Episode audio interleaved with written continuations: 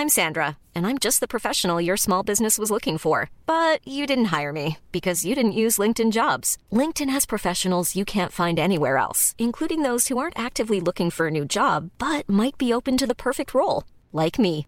In a given month, over 70% of LinkedIn users don't visit other leading job sites. So if you're not looking on LinkedIn, you'll miss out on great candidates like Sandra. Start hiring professionals like a professional. Post your free job on linkedin.com/people today. Since 2013, Bombas has donated over 100 million socks, underwear, and t-shirts to those facing homelessness.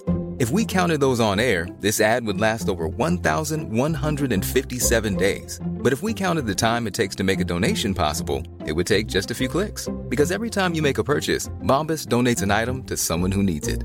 Go to bombas.com slash ACAST and use code ACAST for 20% off your first purchase. That's bombas.com slash ACAST, code ACAST.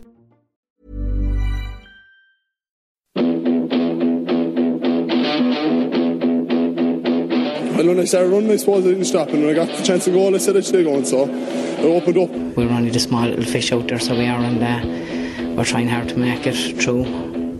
But it's hard to get the breaks when you're the smaller fish. Because I love this county so much, you know, and it's just I'm delighted that the lads the lads did it for the people of Waterford today because like I, I'm heart I'm heartbroken.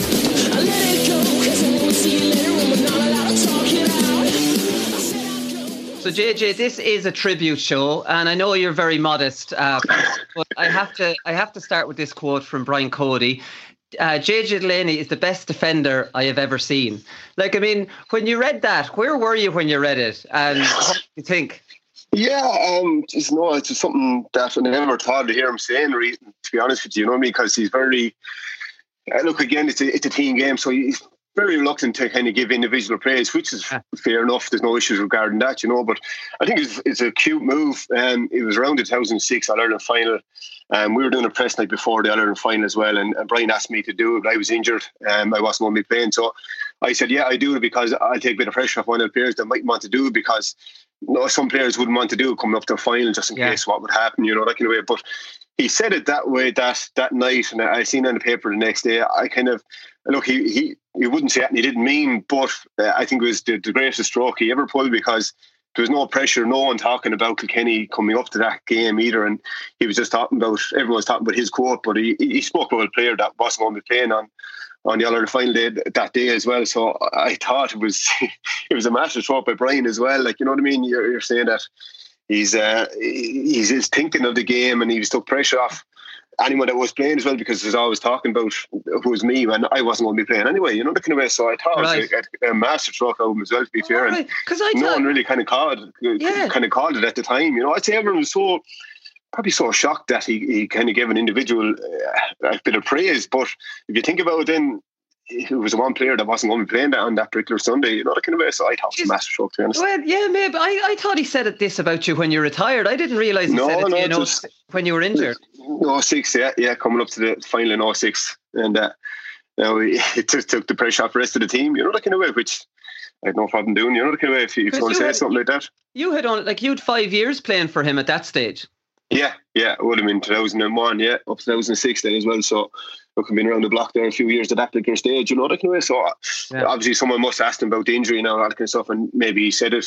Um, look, I don't know if it's calculated or not, but it, it took a lot of pressure and took up a lot of uh, media columns there coming up to the match, which is grand because, look, I wasn't going to be playing, so it was fine talking about me, you know, 'cause there wasn't there's no issue that way whatsoever, you know. Right. So the best defender he's ever seen, and I was looking at your Laochra Gael, and you were saying you weren't, you didn't think you'd make the minors. Now, are you being modest there again? No, no, I didn't because I didn't. Um, I didn't make the under fourteen. I didn't make the under sixteens. Um, I wasn't playing in, in Kieran's college either. I was playing out in my uh, the secondary school out in Closterberry in Johnstown. Um, I was playing on that. Look, if you're not inside in Kieran's, you're not really in the shop window for argument's sake. You know the kind of way. Right. So no, I didn't make the under 16s, but I made the minor when I was 17. But I wasn't wasn't something in my head. No, I had to make it. I had to do this. Uh, look, I, I was kind of tipping away. I was enjoying my hurling as well at that particular time. But look, I was lucky enough to make the the the, uh, the minors for a couple of years. But no, I, I wasn't being modest. I didn't think it was. To be honest with you, um, didn't think it was at that level because you're in Kilkenny back then. You're playing North Kilkenny, then you've made the, the whole Kilkenny team. You're playing that on that team until Kieran's are knocked out or win they're all learning championship. So when them clears has come back, there are probably 8, 10, 12, 14 of them could be on the panel. You know the kind of way. So yeah. you're not fully sure you're on the panel until Kieran's has come back. When you do and you make it, you're happy enough then after that, you know. Right, and was Kieran's too much of a drive for you, or did you not try to say, "Here, I need to go to this bloody school"? I know it was um, either get up at half eight and go into school at ten to nine, or else get the bus, or else get the bus at eight o'clock into Kilkenny. So no, I said right, I like me sleep too much. I didn't like me hurling over me sleep at that, that particular time. well, that, that's a good one. So, like, I mean, I was reading that at, in and around that time you were playing uh, wing forward or corner forward for for Fenians, and yeah. you'd, you'd you'd be dropping back as an extra defender.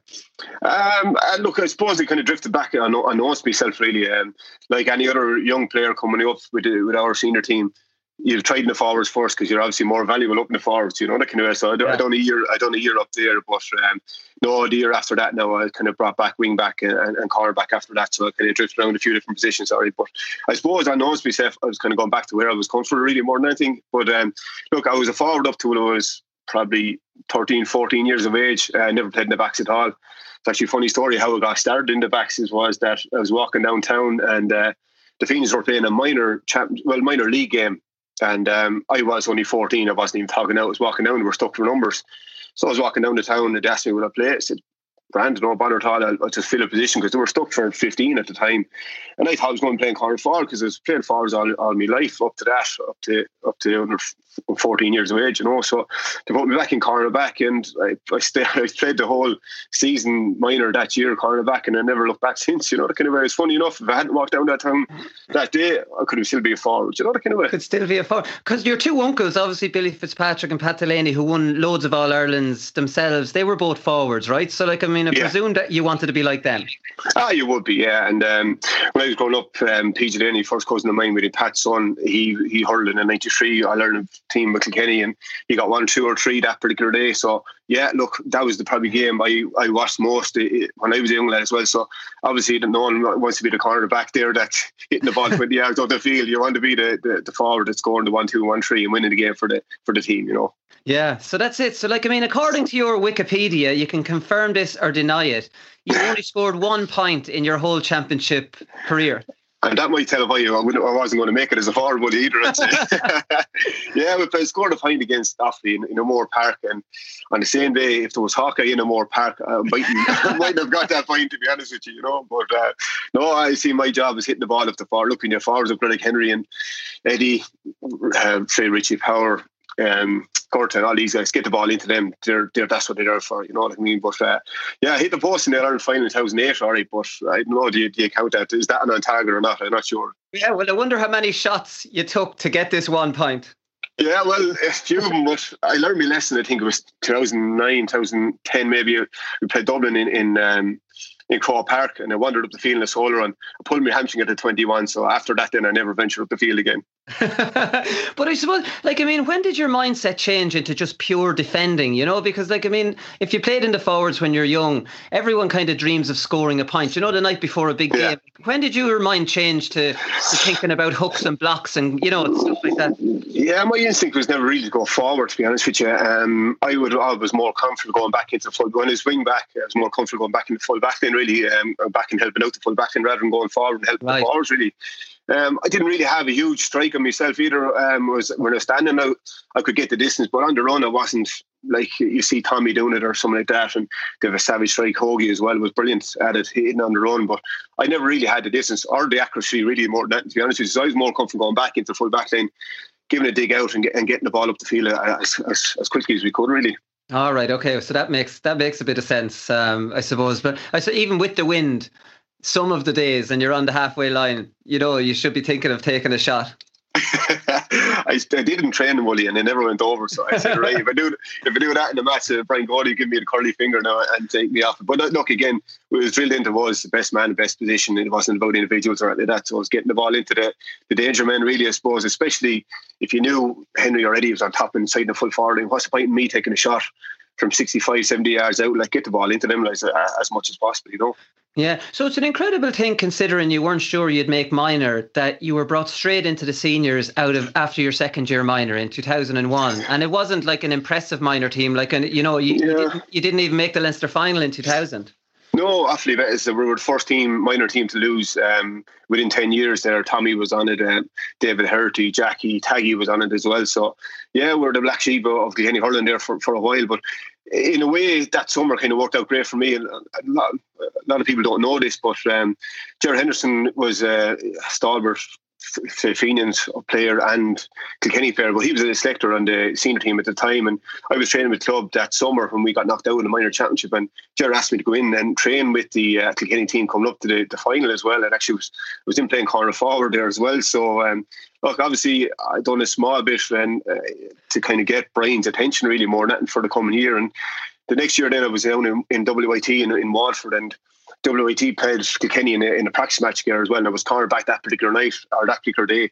And it went well for me that day. So I'd say from going in the year before and um, just towing the line and making up numbers um, with the senior team and then playing that game against Kilkenny seniors. And I was actually brought in after league campaign. So I made my championship debut before I made my league debut, you know. So it's, it's um, no, it's a couple of things kind of worked out in my favour. But I'll be for, forever grateful now to Jerry Henderson for giving me the opportunity to go in and, and train and kind of um, just give me the opportunity to train with these guys as well. It was, it was huge at the time. Wow, yeah, definitely. So, who were you marking as a young um, corner forward, which you're not? Who were you? I was uh, Johnny Butler. I used, I used to have uh, Johnny Butler there. He's from Grey Graigue-Ballycallan, was tight cornerback, and every time he spoke my hand, he used to hand took off me straight away. You know, he'd be laughing away at himself. I didn't know what I was doing really, to be honest with you, you know. But I was just happy to be in there, really, to be honest, you know. But uh, yeah, it was it was funny. It's a great learning curve for myself just to see the likes of Willie O'Connor, and he was obviously a hero to me. Now I was kind of a, I was always kind of a, a back's instinct, and, and Willie O'Connor was was the best, best back that I ever seen hurling on the telly or, or with Kenny either, and just to see him and how he trained really more than that, it kind of opened my eyes to a huge thing. Look, you're you're way away from this now at the moment, so you're going to have to get yourself head tuned in, like. Right, right. Uh, so you think it was that Waterford IT game that really, as a cornerback, made you stand out, or did you have good performances with the minors? Uh, no, I wouldn't say the overall impressive performance with the minors. To be honest with you, um, probably Rock even. Man didn't do a huge amount, I didn't didn't didn't do a huge amount either. But um, the big thing was that uh, WIT game. Um, I was on the panel that year after, and a few lads were saying to me, "Geez, you really you hurled well that particular day," and you kind of made me notice that you, that you could actually hurl at this level. So that game went very very well for me that particular day. But look, WIT, we were hurling, we were in our championship mode at that time. We had a lot of hurling, a lot of training under under our belt at that particular stage. So probably the, the lads coming back from January, February there from Kenny probably didn't have a huge amount, which kind of suited me down to ground as well. So I had a, a good bit done at that particular stage and, and my touch was in and I played well that particular day. So that kind of probably prompted um, Brian to give me the ring and, and call me into the, the senior setup. Right. Okay. Because that's interesting. Because like Henry, Henry, Tommy Walsh, you, Henry, and Tommy Walsh for me are the three, you know, Hall of Famers on that Kilkenny team, and even Richie Hogan. Like you know, these fellas, none of them came straight in out of minor. It's just, it's just some, it's some kind of trajectory you went on from not thinking you'd make the minors to being yeah. the first one called in off it. It's a huge thing, and I suppose look, um, your time is, is a huge thing as well because uh, Willie O'Connor retired that particular year, and there was a cornerback position up for grabs, and uh, I'm presuming there was a lot less tried now in the league as well for Kilkenny. Like I wasn't on the panel that particular time, but I only came in after the league and I had probably six weeks to get ready for for um, for championship now. So um, that was very very lucky. If Willie O'Connor has stayed on from the year, I wouldn't have started the cornerback. No way. I couldn't have. You couldn't right. start a, a, lad who was in for six weeks in, in, front of a lad who was there for the last ten or twelve years. You know. So look, I, I done okay and kind of um, broke even in the first game. So took off for that. But look at a huge learning curve in the semi final against Galway as well, which which I'll never forget. Yeah, and so what's it like going into a dressing room then with DJ Carey, you know, Charlie Carter, all these fellas in two thousand and one? Yeah, it was huge. Like you're, I was up in the up in watching the '99 Ireland up in Croke Park and 2000 Ireland as well. Like you know, these are your hurling heroes really more that. And what's a brilliant thing for me now, I, Peter Barry used to live down just on on a Waterford border as well. So we anyone that's staying down in WIT or in college WIT, always got lift back down with Peter as well. So I got to know him on a personal level as well. But what um, I can't underestimate what he done for me as a player and a person as well. Like you know, he just was the kind of standard bearer as well. I remember going back in the year before in 2000, it was kind of Peter Barry was supposed to be injured, um, broken hand or broken broken arm, whatever it was. And uh, I kind of twisted one last. I thought he was injured. But Peter's never injured. He just wouldn't. The determination that guy has is just phenomenal. Like you know, and just to kind of pick his brain on the way down the trips back down from training were, were were brilliant for me. Not to be personally, it was brilliant for me. Right. Okay. So he was like the leader of that dressing room at that time more yeah, than anybody was, else. He was huge. He was huge. Um, just a motivation factor, and he was drove on training 100. percent Now, he by his own admission, he wasn't the best player in the panel, but he's the best attitude I, I ever seen from any individual player. Right. Okay. And like I mean, I suppose that rubs off on everybody else. Is he setting the tone then for that brilliant team that comes along? Yeah, a lot, of learn from him. Um, I'd say Henry, if you talk to Henry, he'd learn a lot from him there as well. Um, but yeah, look, them guys setting standards, Steve setting standard, John Power, these guys as well, they're huge players, Andy Comerford. And just to get to share the direction with these that you, you can't not but learn off, off these guys as well. They've been proven winners, but they go out and kill each other out in the field. And but after then, we all laughing and joking. It's all for the good of Kenny as well. So it, yeah. it was huge learning curve for me, huge learning curve. Within three years, then you've got Player of the Year in 2003, which is unbelievable. And like, I don't know if you were you nominated in 2004 because based off the semi final and final performances, you were almost more deserving in 2004. Would that be fair? Yeah, I was nominated in 2004, but um, Seán Óg had a, a, fantastic year as well. Yeah. He had a great, great final too, you know. So yeah, I was nominated for the top three for the 2004. That was I was kind of not, not anxious going back in 2004 campaign, but you'd be worried because um, you know you have your standards here. You have to set from 2003, and you have to maintain that well. But the top person myself now was kind of small bit better in 2004 as well. But there's just no complaint. Sean O we had a, a phenomenal year, like, and uh, he had a brilliant campaign, so he was well deserved on it. But personally, myself, I was happy just to be up in that reckoning again, just to be to, to just be talked at that top three in going in line for the player of the year again, which which was huge for me. But that, that was knowing that my standards weren't slipping, so it was a huge thing. Yeah, no, it definitely was. Kavir, I want to fast forward before we get Brian Cody um, on the line to your retirement. Like, I mean, my opinion is that you retired too too young. You're just after winning. You're winning an All Star. You've won an All Ireland. You could go on the following year and equal Henry's ten All Irelands, and you pull the plug. Yeah, look, I suppose it's it's kind of very easy to look at it that way at the moment. Going back, if you were to go back in 2015, you weren't guaranteed you were going to win the All Ireland either. You know the kind of way. Yeah. So it's, it's kind of rose tinted glass here looking back at it. But no, after 2013, um, I had my wife Ashling there, and I was going to give it one more year. Um, she actually went away to America for, for work, for for just enhance her own career as well. So I was kind of said, right, I'll give it one year and giving me all for that 2014 campaign. If I wasn't going to um, wasn't going to start, wasn't going to be on the 15, wasn't going to be 24. I was going to give it me all and leave all my cards on the table. So realistically, if, if I went back in 2015, I would have been lying to myself. Um, I just said, right, 2014, that was my lot. Mentally, I was finished after 2014 anyway. Um, right. Fair enough, delays could have went, um, but I might might have cost me Kenny Ireland. You never know. You never know these things. But mentally, I was just done with the whole inter-county um, scene really more than that. I was looking forward to going back to the club and and trying to give them a few more years and trying to hurl away with them as well. But no, mentally, I've just finished with the whole uh, intercounty kind of scene really more than. That. But again, if I wasn't going to start on the 2004 any team, I was going to enjoy every single minute of it. Every game that came, I was going to say, this could be last game just enjoy it, embrace it. Um, one great um, kind of advocate to me was with brother Damien as well, and he, he was brilliant to me. Just mentally, just getting me head right for the whole year in that campaign. Just enjoy it, just take it all in, and he made me kind of enjoy the, the year a lot more than probably I would have if if he wasn't uh, in my life at that particular time. Right, right, okay. So if Ashling wasn't gone away to America, you might have finished after 2013, would you? No, I was going to give him. I wasn't happy to wait 2013 went. Um, right. Fitness wise, touch wise, I, I, wasn't where I should have been. Um, and probably if you were really harsh on yourself and you look back, you can only you can bluff everyone else, you can bluff your own teammates, you can bluff your manager, but you can't bluff yourself. And I kind of had a hard conversation with myself. Say, look, I wasn't fit enough. I wasn't putting in enough gym work. I wasn't, and the touch wasn't right. So I was just going to rectify all the things I could rectify in my own game. And look, it was out of my control who's if Brian's going to pick me or not. That was completely up to him. But I was going to get put myself in the best position for Brian to make sure that he I give him no choice when he picked me. You know.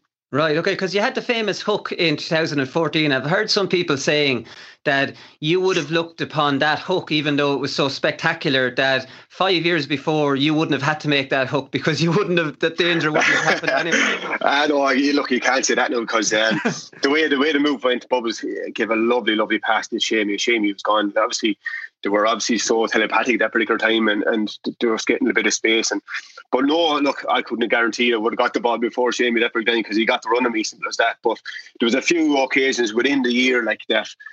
Um, the ball didn't break our way, but during the year now, not just a Tipperary final or any of that, just during the year that I felt myself that if the ball had broke our way, I wouldn't have got there. You know the kind of. And I kind of had a few warning, few red flags in my own head that my standards were slipping, and I wasn't really kind of happy with that either. But I was going to finish out the year no matter what. And if I got cleaned in the final, I would have finished anyway. You know what I mean? My, my mind was yeah. made up. And if I went back to 2015, I would have been back for completely the wrong reasons.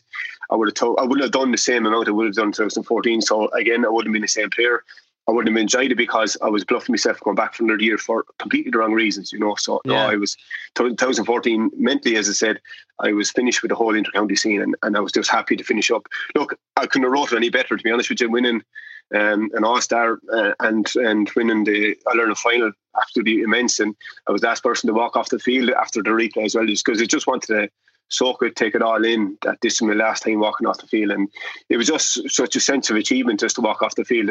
The last man into the dressing, no one known, only myself and, and Ashley knew what was going on, and um, it was brilliant just to walk off it, finish up the, the whole intercounty chapter like that. Yeah, and incre- like you were cap- standing captain that day because Lester Ryan wasn't on the team. So you yeah. did, for me, you did all the the enjoyable stuff. You led the team out as a captain. You led them in the parade. You know, yeah. you, you, introduced them to the president, and you didn't have to make the speech, which is kind yeah. of a bit, a bit of pressure. that was brilliant. Yeah, no, no, in fairness, a huge credit to uh, the Clara Club that particular year, and I used uh, I owe them uh, immense kind of credit for us. But they nominated me because Lester was, um, if Lester wasn't starting uh, they were nominating me for um, captain that year, and that was a huge kind of. Um, right. It was brilliant for me. I never got a chance to captain again as well, and, and I just want to kind of thank Clara for that as well. But um, that Leinster our league final, um, I had a chat with Lester before the game. We played Tipperary up, up in Semple Stadium, and Lester was the out now captain. Uh, look, fair enough, was captain leading out in the day, but he earned that right with Clara the year previously. They won the, the county championship, but I went over to, to Lester in, in dressing before the game. So look, if we win today, you're going up to lift the cup, and it's going to be like that for the year, and that and that's it because you're the captain, and, and you you've had that right with, with Clara at the he won the county final last year as well. So I think that took a bit of um, pressure off him as well. He didn't want to address it either, but it was only right that he went up because again he won the county champions last year by right. He should be the captain, and, and that was only right in my head because if the other way around, I'd want to lift the cup because I want to win my club as well. But just I kind of had to clarify that with, with Lester before the, the Leinster Championship or before the, the league final, and he done that league final, and there wasn't any questions after that. That was it. Leinster final, he he went up and um, All Ireland final then, and he had a he had an unbelievable. He made a better speech than what I would have ever done anyway because he done the All Irish as well. Right, okay, fair enough. Right, we'll leave it there, JJ, because Brian Cody has joined us on the line. Now, Brian, we're talking there about the very nice gesture Clara made um, by nominating um, JJ as captain should Lester not make the team. Yeah, well, obviously in Kilkenny, the, the format is the county champions have the right to nominate a captain of the team, and as it turned out, Lester was the captain, and if he weren't being picked for a particular game, then they'd nominate who they would have as captain, and JJ was the choice. It was a surprise to nobody, of course. Um, I suppose every club in the county would have been thinking the same way because um, you're looking for a natural leader, a natural uh, player who would command the respect of, of everybody, players, management, supporters, the whole place, and he was a top player, and it's only right and it's great that he had that opportunity. Yeah, like I mean, is, is that rule a bit frustrating to you at times, uh, Brian? The likes of J, you couldn't nominate the likes of JJ or say Tommy Walsh, you know, for captain. Well, to be fair, to be fair, no, I'm, I'm, I'm very very happy with it to be honest because I mean the club scene in, in Kilkenny is is huge and I, you know, I'm, if the club wins a county final, it's always been the case. I mean, if the Phoenix won a county final in uh, in JJ's time and JJ was if somebody else were appointed as captain by team management, like it would be a big blow to, himself and the club. So I mean, it's worked out very, very well for the county. Right. Okay. JJ was telling me there that he thinks the first time you noticed him was in a challenge game against WIT. Um, it's a long time ago since JJ started, since I started know some JJ now. So I, I, would have been obviously been aware of JJ. Like I mean, to be aware of all the young players growing up, and and his pedigree was fairly fairly serious anyway.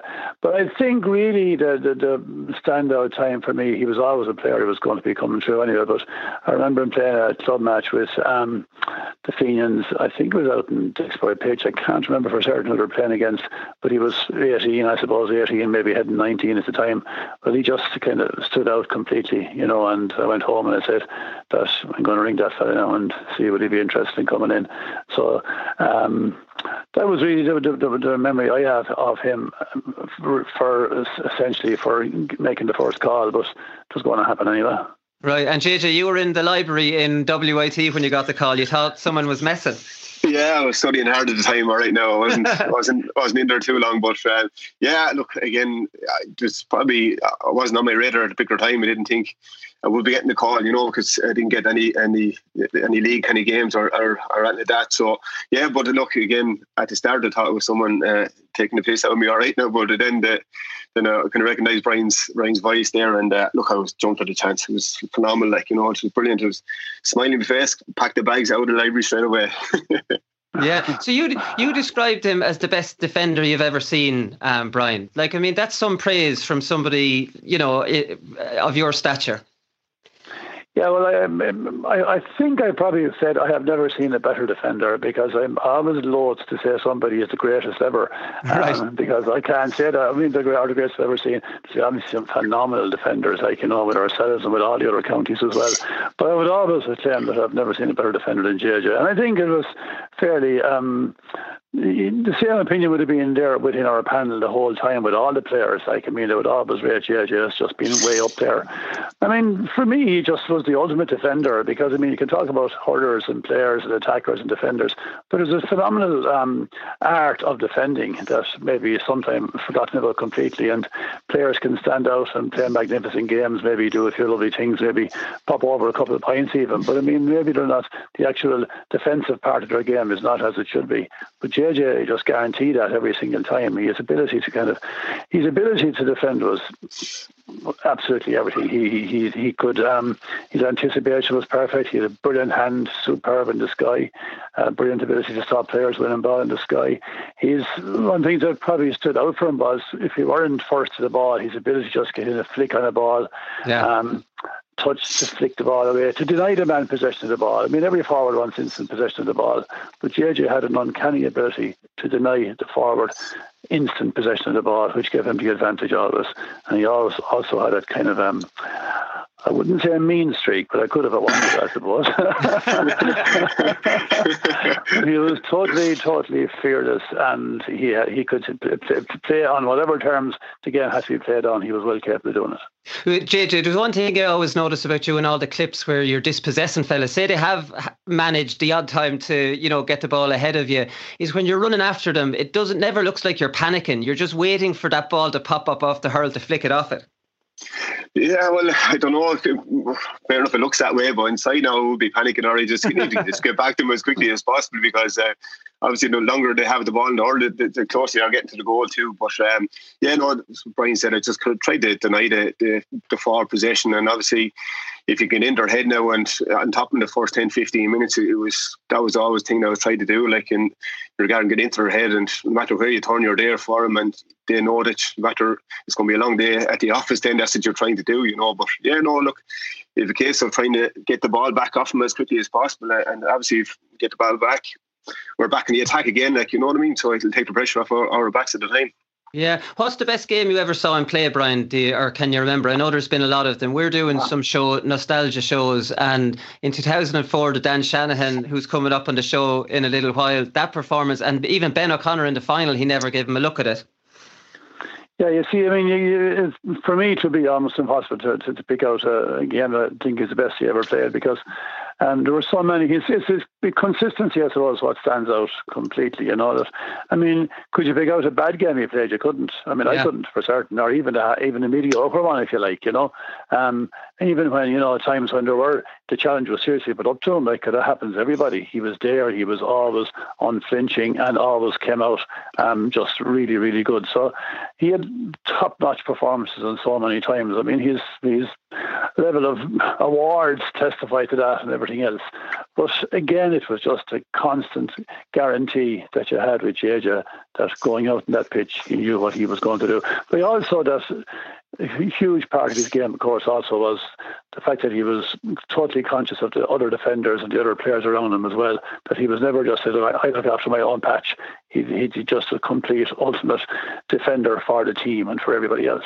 Right. Okay. The big the big talking point with JJ Brian is the switch to full back. Um, so he's player of the year in 2003. Uh, he should probably have been player of the year in 2004. Um, like I mean, I think it was 2005. You you you switched him there the first time when um, Hickey was injured. Yeah, he thought he was slowing down, so he came to me and asked me to that. no, look, I mean, um, we at the time, at the time, we, we needed a full back, and I was injured, and um, you, you, straight away, I mean, I in my head it told me it had to be JJ. You know, was he the best wing back? Was he the the best player we wanted to play uh, left half back. Of course he was. And did we want to take him out of it? No. But I mean, uh, defending is defending, like, you know, and the reality of the game is the real defenders could play all six positions. And JJ has done that so many times for club and county, played all the various six positions at his ease almost. So a full back yeah. being a huge, hugely important position. Who else would you go for except JJ? What did you think, JJ, when you were asked? Like, I know you'll say uh, you'll play anywhere for Kilkenny, but like, I mean, you, you're you're going so well out on the wing. Would you would you even be a part of you saying that Jesus, Brian, leave me out there? I would be brave enough to say that to Brian. But, no, so I was I was look, I was fortunate enough because um, with the club, I was playing full back there for them few years anyway, so it wasn't really a, right. an alien position to me because um, PJ Delaney would have been on the panel in Kilkenny panel at the time, and he's the same club, so he was always centre back, you know. So I was playing full back, so it wasn't like the big move that everyone thinks it was because every club game I was playing, I was playing full back anyway, you know. So it was it was kind of fairly enough. Look, I go anywhere, I no issues there whatsoever. Look, I would have preferred seven, hundred percent, but give me the number three jersey, I'll take with both hands as well. But again, just to clarify the point, it wasn't a big move because I was playing number three with the club for, for a few years anyway. So it wasn't a big move for me, to be honest. Right, okay. And Brian, in 2006, then he was obviously injured. He did his cruciate, and that's when you said um, you hadn't seen a better defender. Now, was that uh, a bit of mind games to take the pressure off your team, or were you feeling sorry for JJ at the time? Oh, look, it was cruel what happened, JJ. I mean, the yeah. fact that he was going to miss the All Ireland final, I've got absolutely total sympathy for him. But I mean, it was a question of, you know, it happens to players on a regular basis. Injury happens, and we didn't tend to kind of dwell on it. Nor JJ didn't either, you know, he, he carried on. But I mean, I was really telling the truth. Um, we were just after losing a player, a player I had never seen a better player than him and a better defender than him. So that's the kind of quality of player we were losing. But, you know, at the end of the day, we just get on with it and somebody takes his place, and, and that's the way he he would have been there driving the thing on as well. I, w- I was reading JJ. I was think it was on your Laochra Gael. You were saying that was a huge one to miss because a lot of your Kilkenny teammates say that was one of their big All Ireland memories is stopping that three in a row for Cork. Yeah, it was a huge thing because I had to go over the field that particular day. and Cork were, were the running team, and everyone thought they couldn't be stopped. And at the performance they put in, why wouldn't you not be want to be a part of that? You know, and it's frustrating sitting in the line looking at it, but I was so happy that they did win it. And yeah, they referenced it for, for a couple of years after as well. But yeah, it was just some part of me that always wanted to be a part of that performance because it was so complete. It's just pure hunger, work rate, savagery, and the will not to be better. And that particular day was, was huge from the one to 15 and a few guys that came on. And just felt on the bus coming up to the match. It was just the management, the physios, the players were all on the same hymn sheet. And yeah, it was just unfortunate not to be a part of it. But again, I was just so happy for, for, for the lads to do it on the field as well. It was just a bit of jealousy on my part, really, not to be part of it. That's all. Ah, yeah, but that's only that's only natural. Brian, I'm slagging him about only scoring one point in 66 performances. What's your thoughts on that? To be I'm surprised he scored one point. that's including, that's including friend as well, Brian. no, it wouldn't have been. JJ wasn't one of these flamboyant players. I mean, that, that's probably what made him so outstanding. He wasn't flamboyant. He was totally efficient. Um, it was never a question of thinking about, I'll do something magical, I'll do something that. His main priority at all times, like his more said, was he was to defend. He, he was a defender, deny the man possession, win the ball, get it back, get the team on the attack and he's I mean that, that's the player he was, and I'm, I'm, I can not remember that point even. I'd love to have a think about game. he was telling us here that it was against Offaly in O'Moore Park, and if there was a Hawkeye in O'Moore Park, he might not really even have gotten that point. it's probably it's probably a Walsh Cup game. I'd imagine if there was not pressure. An all championship game, all right, so Perfect. Yeah. we were in trouble at the time. I can imagine. Yeah, rally yeah. and score. That's one thing I was wondering because we know Tommy Walsh could score a lot from wing forward and he played midfield, but when he went back wing back, he didn't, you know, shoot as much. Brian, is that is that the way you just want your defenders to defend and get it up to the forwards who score? No, I mean, I think it's a question of the kind of player they are. I mean, I would never, I, I would always want a player to go and just be the player they are. They're picked because they can do the particular job they're, they're needed to do. And some players have that, um, you know, that attacking kind of style if, if the opportunity arises. It wasn't JJ's style. Like, I, again, I'm not sure what Tommy did from wing back as a point of view of scoring, but I would certainly be more interested in, in making sure that the player did more defending than scoring of points. Yeah, okay, that's fair enough. Um, what was JJ like in the dressing room? I was reading that he made had a few words in the 2012 final. Is that right? Sometimes I was afraid he might fall asleep in the dressing room because JJ in the, JJ in the dressing room was, was totally relaxed almost. You know, you to Croke Park, we'll think of Croke Park because there's a, there's a area there where you go in and beat the ball against the wall and such like, and a lot of players do that. But JJ tended to sit down in the dressing room, look through the programme, be very, very quiet while everybody was walking around doing things. And then most fellas might be even half talked out, and JJ might get up and start getting changed. But then when the, when the when the action was ready to start, he wasn't a massive talker, to be fair about it. But whenever he did speak, it was worth hearing, and it was something that players took in very, very much. So he wasn't um, the big, big, big, massive driver, driver talker because he was hugely concentrating on his own performance, and that probably stood to him massively because you could see him in his head just thinking, thinking, and preparing and preparing because that's the most important thing for every player come match day to make sure you go and ready to go yourself. But his contributions in team meetings or match days or player or, or dressing rooms were short but crucial. Is that fair enough, Jason? I would say, yeah, hundred percent. I wouldn't be want to get in now and kind of uh, get the whole thing going. But I you'd have conversation with the guys that if you're full back, the two cornerbacks and, and the wing and the half back line in front, you just to make sure everyone knows their job really more than that. And that's probably more uh, what I'd rather do, and just to make sure that everyone knew their own particular job. And and when we go out there, if I'm covering and then you cover me, you know, the kind of way. So I'd rather have one on one conversation than a big rousing speech, really. It wasn't really, if I tried to do that now, I'd say lads would start laughing at me because it just wasn't in character, you know, the kind of way. So it's yeah. just, just a rather one on ones. Well, I'm picturing you being so relaxed in Croke Park reading the programme, maybe with your legs crossed like this is just a Walsh Cup game while everyone else is getting rubs and kind of psyching themselves up. It's, it's still a hurling match at the end of the day. Like, you have to go out there and hurl, that's all. Like, you wouldn't want to worry about what crowd is out there at all. You were probably sitting beside Cha Fitz because he struck me as a fella who would take it all in his stride as well. Yeah, I wasn't sitting too far away. You all a kind of set um, kind of seating areas, you know, wouldn't be too far away from Cha right now, to be fair. But I always try to get tugged out before Cha, right? Here, what, what about what about the fight with Larry Corbett in Nolan Park, Brian? Like, I mean, I slag him on the show here about punching Larry Corbett's helmet. Like, it made no sense punching the punching a face guard. Was that the first time you ever saw him doing that? Uh, Jojo was very, very. He, he always um, shunned away from any kind of phys- physicality like that. He would be, especially I mean, coming from Johnstown, the Fenians Club, they wouldn't be known for any kind of physical play like that. You know? We'd be harmless out there, Brian. You would, yeah, for sure, yeah. right, every everyone sees JJ as like an angel on the field, but Damien Hayes kind of painted a different picture of him, and you're kind of alluding to a different picture. He was able to hide it well, then, obviously, to the general public.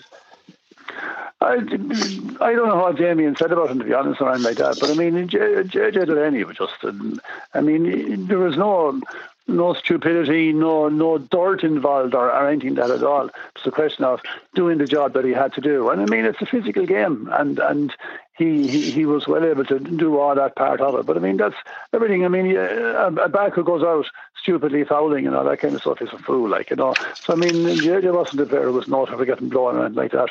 But he was able to defend in every aspect of the, of the, of the game that was required, and, and, and that's, that's as he was. What What were you thinking in to late 2014 when you saw his name popping up on your phone and he was ringing you to break that news to you? Well, he didn't have to break the news because once I saw JJ ringing me, he wasn't wishing me a happy Christmas or uh, seeing, seeing how I was and my dad was saying, Brian, hoping everything's okay with you. You know, that wasn't JJ. so I knew exactly the message that was coming. Right. Okay. And did you try to talk him around, or were you were you surprised by it after the year he had? I wasn't shocked, to be honest. You know, um, I, I, was, I, I, was, it had crossed my mind that he might, and I just don't know why, to be honest about it. And but when I saw it was, I said, "Oh, here we go." JJ's telling me the story now. Um, I would have said, I mean, I would always say to players, "Look, good, it's your call. I'm not going to try and convince anybody." I'm pretty sure I said to JJ, there's there's probably more in you, JJ, but it's your call. Yeah, uh, you decide if your mind is made up. I'm not going to try and convince you. But um, if you want my opinion, I would imagine there's more more there. But I'm not absolutely not going to try and change your mind. I think there's a great line, JJ. It's from uh, Mick Roche, who played with um, Tip, as you know. He said, It's better to be asking someone why they went rather than why they didn't. Yeah, yeah, it's true. All right, but it was the the decision was made at the start of the year, really, and uh, again, we can explain it previously, but I didn't want to backtrack on, on, on my own decision. I'd be going back for the wrong reasons, and I'm thinking I would have been taking up a, a position on the Kilkenny panel that that someone else would rather have, you know, that kind of way. So it just meant, you know, we had was was was finished with the whole inter-county scene and decisions better. And even I wouldn't when I was ringing making a phone call to Brian, I didn't expect him to to try and I had to you have to be fully hundred percent committed because we were going to ring and Brian to ask him to to change their mind. Look, that's not going to happen. He's going to take their own decision. So look, it was just decision was probably a hard phone call to make. To be fair, it was had your, your name up a few times before after you pressed the, the, the call button. All right, now to be fair, but uh, yeah, it was just looking at the end of an era. Really, that's that's that's the hardest part. That was the hardest part of making that com- making that uh, making that call. Really. Well, that was it. It was in your head for the whole year, JJ. But mm. then the, the, the call to Brian was the, the final kind of act. So pre- i presume you were nervous. You're cancelling a few calls. Ah, yeah, yeah. You just look. There's no going back. If you make that call, that decision decision is in your head for the year. But once you make that call, that's it. It's final. You know. So um, yeah, look, it wasn't easy easy call to make, but again, um, just kind of had to be done. Really. It's some medal haul. um, a whole load of them have, Brian, isn't it? You know, between All Irelands, like nine All Irelands, you know, between, but then six All Stars, a Player of the Year, and then you've Henry with 10. Like, I mean, I don't know if it'll ever be seen again. That's it's phenomenal, really. I suppose you think about it like that, you know, and it's just testament to the quality of players they were and what they achieved. They didn't achieve it easily. I mean, they worked massively hard for it and it wasn't a question of it coming easy all the time. We had some some great wins, but some of the some of the matches we won, some of the finals we won, they were just phenomenal challenges. Like and to stick with it and to keep going and to keep coming back year after year. But I mean, it's it's they love doing it. They love playing it. They love playing the game. And I mean, people always talk about the pressures and all the rest of it. But I mean, it's not a pressure coming training with, with your county. It's not a pressure going out playing those matches with your county. And that's just the kind of players they were. They never made a big deal about it. They never looked for this or looked for that. They love doing what they're doing, and that's and that's the reason why they reap so, such rewards. But is is that down to you, Brian? Because like I mean, I know they're all self-driven, but how how can you have lads like JJ and Henry who are all-time greats, but they have no egos? Well, I mean, it's, you, you can't you can't put into somebody who's not kind of half, half more or less there anyway, you know. And I mean, they, they are the, the fellas they are. People bring their personalities with them, they bring their characters with them, and they, to just get together as a group then and to get on with it and to see the opportunities that are there. And obviously, it goes part and parcel with the ambition they have as well. I mean, they can be ambitious to be somebody special or somebody with a huge profile, or they can be ambitious to be somebody who will go out and just do real things and get the rewards for that. And that's the kind of players they were. Yeah, it definitely was. Brian, thanks very much for, for joining the conversation. I really appreciate it. Thanks, Brian. Yeah, no, sound JJ. Take care. All the best. Thanks. Great stuff from Brian there, JJ. He was in good form there. I think you bring out you bring out uh, the kind of cuddly side of Brian Cody. I don't know what I'd say. He's just missing the hurling at the moment now, so you see, he just chat away all day about it, you know. But no, he's in great form. Yeah, yeah. Look, yeah. he was, um, he was, he was great, great kind of mentor to myself as well. But he's kind of um, he doesn't give himself full of credit either because he, he clipped clipped our wings there when we were younger as well on a couple of occasions too. You know what I mean? Just keep your ego in check now and all that kind of stuff as well. So look, only for him, uh, he's captain of the ship. He was fighting where the ship was going. You know what I mean? So he didn't mind who was on it as long as anyone was on it. they're all going the right direction too. You know? Yeah, because I know it's not probably part of your personalities, but at the same time, if you've a weak manager, that could you know, and everything that you've won, egos can develop. It's only natural. Oh, it is, yeah, yeah. Especially if you win a couple of things there as well, like you know what I mean, and and what comes with that then too. You know, you have to kind of learn how to deal with that then as well, like you know. But no better man to um, kind of bring everyone back down to earth. And when January came again, and he'll, he'll point out a couple of things that you you did you did wrong, and the year previously, you know, like and, and what you have to work on too. You know, because complete hurler was is never born. You know, he, he, can always improve on something. So he always used to pick something, and look, nine times out of ten, he was all right. Yeah, here. I want to talk to you about uh, fielding. Like, I mean, do you think that was the strongest part of your game? Uh, I think so. Yeah, yeah, I think so. Um, look, it's, it's a huge advantage because you win that ball. It just demoralises your opponent there as well. Like you know, when you get the ball caught off you too, it's it's not, not a nice feeling. But look, you want to win the ball back for your own team, and you can dictate where a player's going to go there as well. And you know, it's a huge thing. All right, now it's kind of I like I like the individual one-on-one battles there as well. That it's you or him that's going to win it. So it's uh, whoever wants it more really. Right. And did ever get to the stage where goalkeepers are actually avoiding your wing, you know, to See, keep it away from you in the air? Well, Kenny, where do you poke it? Do you poke it down on Tommy or do you poke it down on Brian Hogan? You know, the kind of way. But every other in the final is funny when you look back. Is um, any, any opposition team used to start trying first game the ball thrown in, someone just start trying to start the fight with Tommy Walsh Then the puck would come down on top of him. He'd always get the first one. Then I'd always get the second one there as well. So we knew if we win the first couple there and get the ball down the field, the keeper will wondering where he's going to puck it after that. You know that kind of way. So it's a huge thing for us to kind of kind of focus in on the first five minutes that we do win the couple of pucks coming down first, and then you have to keep scratching your head straight away. You know. Yeah, exactly. Nicky English has a great quote there I was reading, and he says, um, What stays with me is how his arm could seemingly grow at times. Just when it looked like someone was about to outreach him or the ball was going to pass over him, over him, his hand would appear to extend a few inches and he'd come down with the ball. So, oh no, have you got some sort of robotic arm or something? What Nicky was seeing?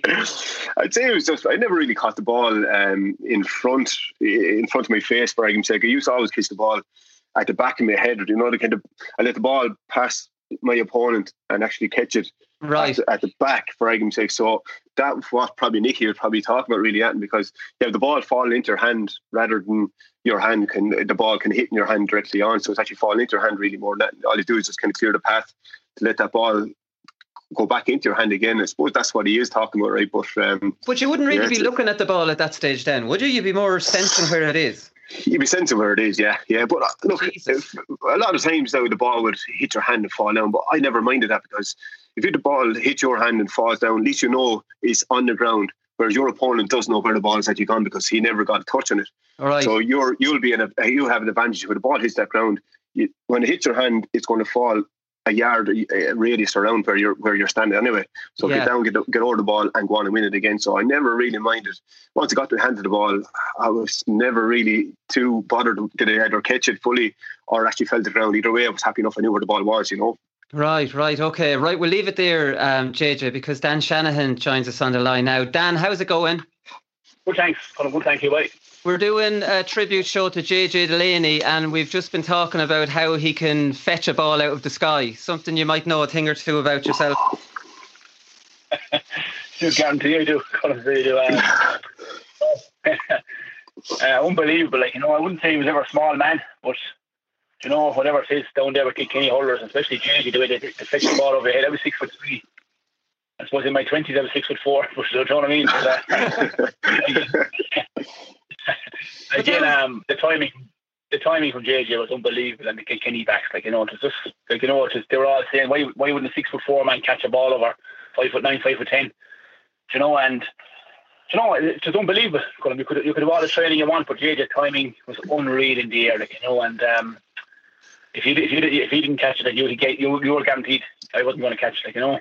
Right, right, okay. And like, I mean, the 2004 match is the one that stands out for me because we all watched the 2004 Munster final recently on the television, and you destroyed uh, John Gardiner in the first half in the air, um, the whole lot. Like, I mean, and then you come up against DJ, like you or against JJ, like you said, and he's five inches shorter da, than you, and you know, he it's just you think it's down to his timing or that he's a lefty. Yeah, it's a good, it's a good question. I think it's like you know, I suppose to be honest, the, the back has probably the advantage facing the ball, but the, the fall coming from behind. But the forward is trying to get the timing right, like you know, so the back has that extra split second to maybe decide when he can go with the forward. Like, you know, but JJ's timing was unbelievable. Because just for second to none, like you know, and I, like you know, just. I, I, I always seem to get the raw into the stick, like you know, the JJ always sent the number seven, the number ten side, like you know. So um, not on uh, Brian Hogan, but if I got one of them, it would be just as good, like you know, as well, like you know. But I couldn't speak highly enough of JJ the way he's the hunger he had for the game after winning nine All Ireland and to still come out and want to win again, like you know. But again, I thought he was excellent all round hurler, um, not only in the air but on the ground as well. His delivery of the ball and his hunger to win was was second to none. What are you thinking, JJ, in 2004 after seeing Dan's performance in the in the Munster final and knowing how big he is? Like, I mean, I know you're telling us here that your tactics were to kind of stand behind, but that's a big risk with someone like Dan. Yes, look, if you stand directly behind Dan, you're six foot four, you're not going to see where the ball is going to come. So I kind of had to get take a couple of steps back and then uh, take a run and jump at him really more than that because um, I just wanted, I wouldn't even see the ball around Dan because physically very imposing, very, very strong. And if I start wrestling with Dan, Dan would win that every day of the week. You know, that kind of way. But I was very conscious that I'd had to go stick with Dan because he had a phenomenal Munster championship that, that year and scored six goals from from wing forward as well. So he's obviously getting in goal scoring opportunities there as well. So he was drifting in for the wing, and I was very very conscious going into the game that I couldn't let him go. Like you know what I mean? If he it took broke my eye off Dan for one second, he'd be in the full forward line, you know the kind of way. So I had to track him wherever he went, really more than that, and kind of done a kind of a bit of a man marking job. I noticed uh, anyone else on him because he was so dangerous that year. He was absolutely phenomenal. Like, and looking back at that, the Cork and Waterford game, and he was just everywhere, you know. And I was conscious going into the game that, right, no matter where he goes, I'm going to have to follow him. I can't let him go because he's always in the right place at the right time. And that's not a coincidence. So I'm going to have to be there with him, you know. So that was my thinking going into the game. Right. And what were you thinking watching those classic Munster matches? Because, like, uh, at the time, you weren't having classic Leinster finals or anything like that. You know what I mean? It was all about the Munster Championship. Yeah, it was. It's huge. Look, them Cork and Waterford games. Look, you always you only have to be a hurling supporter to appreciate them. And I'm actually delighted I've seen them over the last couple of weeks there as well. And they're absolutely phenomenal games. You know, the two two teams going at it toe to toe, no quarter rest or, given either. And there's few individual performances in, in, in the different games. Eh, different players stood up and in every game that they played against each other as well, and they started a height of respect for each other. But there's two teams that you, you could you couldn't put money on whichever team was going to come out on top. But um, phenomenal fun. I used to love watching them games. To be honest, with you, I was jealous that you wouldn't be actually involved in them games, you know. But especially in hurling as well, seeing uh, it added to the whole thing too, you know. But phenomenal performance by both sets of players. Yeah, when you think about it, Dan, like I mean, there's the 2004 match, there's the 08 final, which didn't you didn't get going, and you beat them in a league final. Was the 2004 match, you know, conceding the goals like that? Is that one you'd kind of remember as one that you had a chance of winning? Yeah, you would. Um, we just didn't play well coming that day as a team, to be honest with you. In the Munster Championship, we were playing well. But JJ had said something there. A lot of us used to sometimes in division. Do you know what I mean? One fella played well one day, another fella but we never seemed to click my four or five or forwards on, on the one on, on any, any, given day. Like you know, right. that was a big team, I suppose, that we didn't get over the line. That we seemed to play well in, in four, two or three of us, but six of us never seemed to click. Like you know, on big days that um uh, we get over the likes of Kilkenny and other big teams in, in above and Croke Park, like you know, and in the, the Munster Championship is great. I suppose Cork and Watt over the years would have had a massive rivalry in, in Thurles, like you know, but Cork, whatever to the them, could go on and beat Kilkenny, but Waterford struggled. Do you know what I'm saying to you? Like you know, and. Yeah. That was maybe a factor. I, I remember the games we used to play against Kilkenny in the league final. I suppose when you get to the league final and JJ tell you you want to win it, and I think we got lucky breaks that day. We were that bit fitter. It was winter hurling as well, a bit heavy on the ground. I think are only come back as well. So we, we were really up for that game. But um, again, like you know, as the year goes on, goes on, like you know, I can assure you, Brian Cody really tell himself that he'd won the Waterford beating Kilkenny twice in one year, like you know, and you know, but it's again for me, we just didn't play well as a team. on the big days against Kilkee, like when, when myself and Flynn or Mullane and Kelly would come together and shine all in the one day, it didn't happen for us, like, you know. Was that something that you would have been aware of, JJ? That you know, block out their kind of you know strike forwards, and it's not like their link-up play necessarily is great. They're just brilliant individually. Yeah, look, you're conscious of of, of um, the six forwards that they had, um, we were just hoping they wouldn't click. As what Dan was saying, we were hoping going into the game against them that were hoping that, that four or five wouldn't click the same day because they did. They'd blow anyone out of the water, and and that was kind of saying, right, we, each individual battle, we kind of were trying to get on, on, on top of our guy, and hopefully now um, the lad next door is going to do the same thing to, to the Waterford forward as well. Like you know, so yeah, we're hugely conscious of, of the ability they have. It was was was unbelievable. Like you know, like in a way, and were the greatest hurlers um, to, to never win in Ireland. I think it's a because again, if, if, we didn't win it, we wanted them to win it too. You know that kind of way because it was. I know it's the cup or not, but it's, it's everyone's everyone's second favorite team. When your own team got knocked out, you wanted the Waterford to on to win it. You know, so it's um yeah, we're, we're very aware of what the ability they had, like, you know, but we're just kind of individually have to kind of get on top of each individual positions. That's what we're trying to do.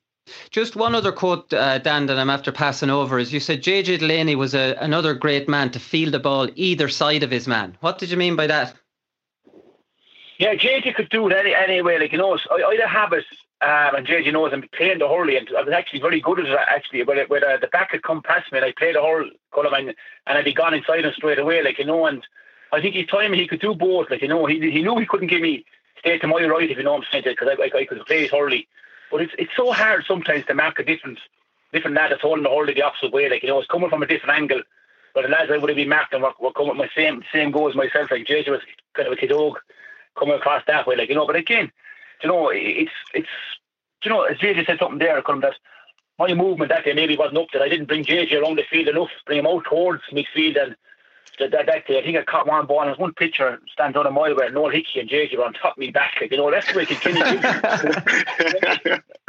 I I said to him, I said, I looked at the picture later and I just I just said to him, there's no way I could catch the ball. Noel Hickey and JJ on me back. I said, Oh, so the hell could you catch it? was a free out that by. I thought like this. Don't JJ, it definitely was a free out, but I got nothing that day. But again, um, it, it's just it, it's just uh, no, I think that day at zero four, that Flynn got twelve or thirteen points, and Jack Kennedy came on and got three. And yeah. like myself and Eoin Kelly and a few of the bigger lads, Mullane didn't play well that day. Like you know, and to beat Kilkenny, you have to. We, especially Waterford, nowadays even we have to have twenty players playing well. You know, and if you don't, if you, if you don't have twenty players playing well, like you know, Kilkenny can win games, maybe ten playing well. But for Waterford to win them against Kilkenny, you have to have your whole panel playing well to beat them. Like you know. Is is that kind of a feature of playing against Kilkenny, Dan? Is with their backs that there there was always a second lad to help out. JJ explains to us on the show about defending as a group, you know, and couldn't coming across if it's on one side, you know, and different things like that. That if you if you went past one fella, there was always a covering fella. Hundred percent. Like, like, rarely did I catch a ball at JJ, and if I was going past Michael Fennelly was on top of me, or or, or Narcombe was down that wing, getting near me as well. Like you know, I was watching the I would have studied a lot with Derek when in the management side of it, and we would have looked back at Kilkenny games where Walter Walsh was back in the half back line in some of the games clearing ball. Like you know, he was he was named in, in the half hour. Like, you know, he was back centre back clearing the ball. So their work their work ethic was unbelievable. Like you know, I, I don't know was it tactical or was it just I, I just think personally because all their work ethic wanting to get wanting to get the ball and to use it because they had serious forwards when they won the ball and battles at the back. They had serious forwards to, to, to trouble up front. Like. Yeah, no, there was. Come here, you liked a little bit of friendly trash talk, um, as we know, Dan, on the field. Any kind of uh, guff out of JJ and yourself, no? No, no, no guff. Uh, I was lucky. I said I went to, to Singapore with JJ. it was a Singapore, I think to Singapore in the All Star. Oh yeah, yeah. So uh, I say nothing, JJ, but uh, no, we had a great crack. no, we had a great crack, boy, and um, last year I was lucky enough and he got me JJ going into copper and he got me in like I would never let me in next he came along and got me in there so I was nice to see him. but again no, it's just uh, go on but uh, just just just, just uh, like you know just I can't say like you know I ever got the better of JJ, but again like you know I always enjoy playing him like you know because you're, you're, Mark one of the best defenders in the country. Did did any of those Kilkenny defenders like a bit of uh, trash talk?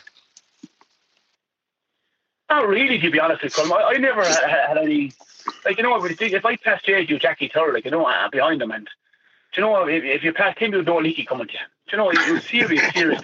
Tommy, Tommy, and Tommy was just a winner. Like Tommy was. I was reading something when Henry said there later he wanted to play every game. Like you know, he was so enthusiastic to play every game. He wanted to win every game. Like you know, look, and you must give the lads credit. I didn't it down there. That JJ has nine hours medals, I think, and you know, to, to have the hunger to keep coming back every year is phenomenal. Like you know, and the way he slipped from wing back to full back, like you know, and that massive hook on Seamus, Seamus Callanan, I think. You know, that's that's just it's unbelievable for him. Like, you know. Yeah, no, there's no doubt it absolutely was. Dan, thanks very much for joining the call. Thanks, Dan. I don't know. Uh, thanks, yeah. I don't know what I see this year in copper. I don't think I. you never know, man. 2021, please, God. Yeah. Thanks, lad. Thanks very much, boys. See you then. Thanks, bye, bye, bye. Great stuff from Dan there, JJ. I cannot believe that Dan couldn't get into Coppers. Which these Coppers are letting their standards slip if Dan Shanahan can't get in there. Ah, there was a bad form. I couldn't believe when I seen him outside. He said, "Come on, we're going in here now." Or if you're not going in, we're, none of us are going in. So um, yeah, he came in and he got in, and he had a good night after it. Uh, well, I can guarantee you, Cottle Jackson was not on the door if Dan no, Shanahan no, he wasn't. No, he yeah, wasn't. To be fair, that, like, yeah, that yeah. makes a little bit of sense. Come here, JJ. This is the end of the tribute show. I have ten questions um, Yeah. to ask you, and we're No going to we'll, we'll run through these uh, rapid fire and uh, see how we get on. Right. So, question one: If you weren't playing for Kilkenny, what county would you have liked to play for? Um, probably have to go again. Sort of said it, Dan. Second favourite team, Waterford. There, 2002, 2008. Uh, to the characters around that team was, was unbelievable. A great crack after the, after the games today. But not only that, the players they had, um, Ken McGrath, Tony Browne, all these are absolutely phenomenal. John Mullane, phenomenal hurlers as well. So I'd like to be involved in, in a team like that now. Yeah. Right. Okay. Your worst ever game. Uh, probably Galway 2007. Alan Kerins got four points after he was took off the quarter final. Um, we were playing Wexford in semi final probably a week after, very, very close to it. And I was kind of anxious enough looking at the team sheet when it was coming up, to be honest with you. I didn't know I was going to get uh, the start in semi final, but lucky enough I did. Really, and that's the that's Mhm. the year coming back after your cruciate. Yeah, was 2007. uh, Yeah, yeah, yeah. Right. Okay. Most difficult opponent. Most difficult opponent, uh, probably Ken McGrath um, from Waterford and Eoin Kelly from Tipperary. Two different players, but physicality the two of them brought to the table. Uh, Ken McGrath was brilliant in the air. And Eoin Kelly, if you didn't get the ball for Eoin Kelly, you weren't going to get the ball. Simple as that. Yeah, you're absolutely gone. Okay, number four. Sign if you could sign one player for Kilkenny during your time with them, who would it be? Uh, again, Ken McGrath, um, one of my favourite hurlers ever seen. He could do it all, the backs, the forwards, midfielder, anywhere. He was just a natural player and he was a leader as well and uh, brilliant, brilliant hurler. Um, yeah, no, I'd like to love to play with Ken McGrath. Okay, great stuff. Number five, your favourite position or your best position? Favourite position probably wing back number seven. Um, probably never never hit that. Um, you're involved in the game all the time there as well, and if you want to go attack, you can attack. You have that bit of freedom rather than full back, you know. And um, no, I just like to be involved in the game, especially puck outs as well. Yeah. Um, you're involved in the game a lot more. So yeah, definitely number seven. Okay, number six, the hardest stroke, dirtiest player you've marked. And I mean dirtiest in the nicest possible way. Yeah, yeah. Probably two that stands out now was um, Henry Shefflin in training to Kenny um, and Eoin Kelly then Tipperary. Two of them would just fight tooth and nail for the ball. Um, didn't mind if you wanted to go dirty with them, they'd do it. If you want to hurl, they'd hurl as well. But that's why they're so good. Um, they never took anything lying down either, to be fair to them. You know, they could give it and dish it out and take it. But no, definitely to of them. Henry for Kilkenny strain and then um, Eoin Kelly for Tipperary as well. Jesus, I can't believe that. Like they're the two best players I could think of. No, I wasn't thinking the hardest players. Yeah, but again, like you have to be if you want to be up at that kind of level.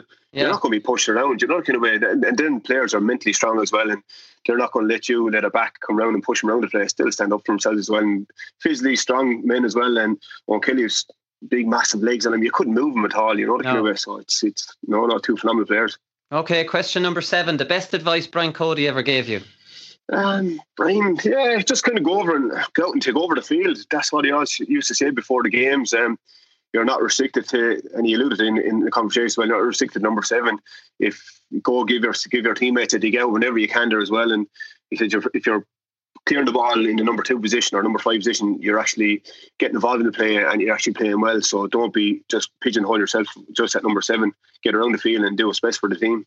Okay, number eight. The Tipperary player you most admired from 2009 to 2014. I suppose taking on out of the situation, probably Paddy Maher. Um, left-hander hurler as well, and he's just he's dominating games for the last few years. Um, probably most influential tip player over definitely the last ten years. Brilliant, brilliant player, brilliant in the air. Can go up the field and score as well. To be fair to him, so no, very, very good player. All right, okay. Number nine. What other manager would you like to have played under? Um, I suppose brother Damien is it was a huge influence my second half of my career. Um, uh, he, he, was involved in the minor teams. I was obviously overage for for for a few, but he was one manager that I would love to be playing under. Um, but off the field, even when he wasn't involved in any teams I was in, huge influence my career. I probably dedicate the second half of my career to brother Damien as well because only for him, I probably wouldn't have done what I've, uh, I would have done in the second half of the career because he just kind of mentally kind of got me in a in a good good state of mind. Um, kind of reminded me of what was important. Uh, reminded me how to go back and, and enjoy and play in the game as well, which was a huge thing. That was probably 2008, 2009. I know we're winning a couple of irons, but um, I was just going through the motions really. And his direction now, kind of definitely the second half of my career, only for him, I wouldn't have been staying until 2014. I'd say. All right, very interesting. And last one, number 10, where do you keep your medals and your All Stars? Medals, I don't know where they are. To be honest with you, no point any different. And uh, the all stars are on my mantelpiece at home because all of them. I go, when I go in home, I, I, can see them there as well. Like you know, that's the only reason I know they're there. But the medals, I don't know where they are. To be honest. So you have your Player of the Year in the middle, and then three all stars on, on either side of the Player of the Year. Is that right? Is that the formation? I don't know the formation. to be honest with you, I'll check it next time I'm at home. I'll check them out. JJ, thanks very much. You were the first tribute show, and it was a great one. And I suppose from everybody listening and from myself, congratulations on an absolutely brilliant career career. It's been a great start to our new tribute series. Thanks very much. Cheers. Well, when I started running, I suppose I didn't stop, and when I got the chance to go, I said I'd stay going, so I opened up. We are only the small little fish out there, so we are, and uh, we're trying hard to make it through. But it's hard to get the breaks when you're the smaller fish. Because I love this county so much, you know, and it's just I'm delighted that the lads the lads did it for the people of Waterford today because like I, am heart, I'm heartbroken.